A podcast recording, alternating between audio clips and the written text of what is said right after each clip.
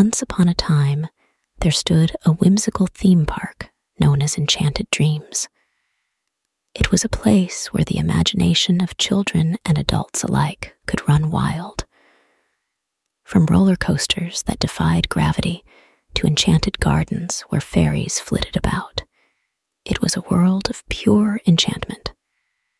And at the center of it all was the beloved mascot, Princess Penelope. Penelope was a character adored by visitors. She was the embodiment of all the charm and grace that enchanted dreams represented. Every day, a young woman named Lia, with a heart full of dreams and aspirations, would step into the elegant gown and tiara that transformed her into Princess Penelope. For years, Lia had been the princess, bringing joy and laughter to countless families as they visited the park. But the enchantment that once filled her heart was fading. The castle that once stood majestic and inviting seemed to loom ominously now, and the joyful laughter of children felt more like a haunting echo.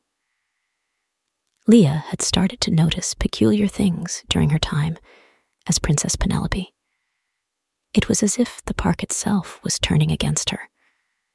One afternoon, as she waved to a group of children, she caught a glimpse of her reflection in a castle's ornate mirror.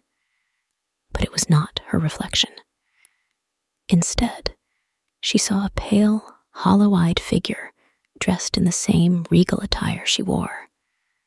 Disturbed, she tried to confide in her fellow performers but they brushed it off as stress.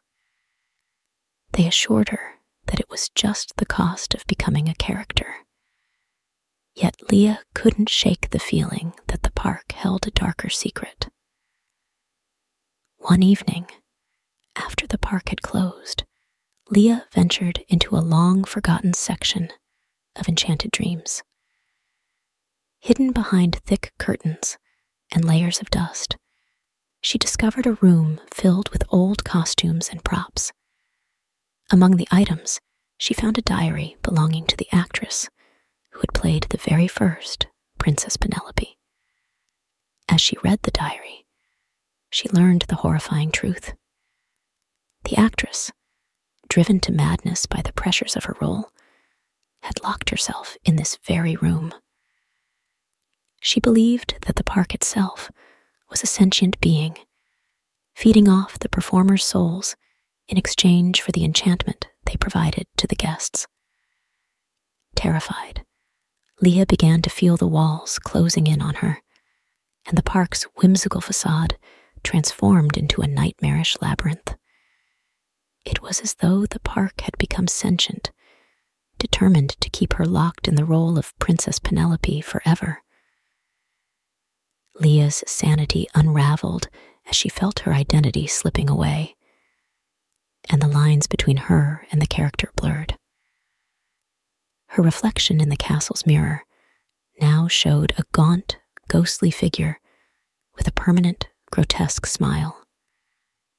Desperate to break free, Lia tried to leave Enchanted Dreams, but the park's enchantment kept her bound within its walls. Every exit led to another part of the theme park, and every path seemed to loop back to the castle. Days turned into weeks, and Lia's mental state deteriorated further. She began to believe she was the original Princess Penelope, a role she had been playing for decades. She danced and sang through the empty park, her voice echoing hauntingly through the night the horror story of Princess Penelope and her descent into madness became a legend among the park's employees. To this day, some say you can hear the ghostly laughter of the princess as she roams the haunted halls of enchanted dreams, forever trapped in her role, a prisoner of the very enchantment that was meant to bring joy to all who visited the park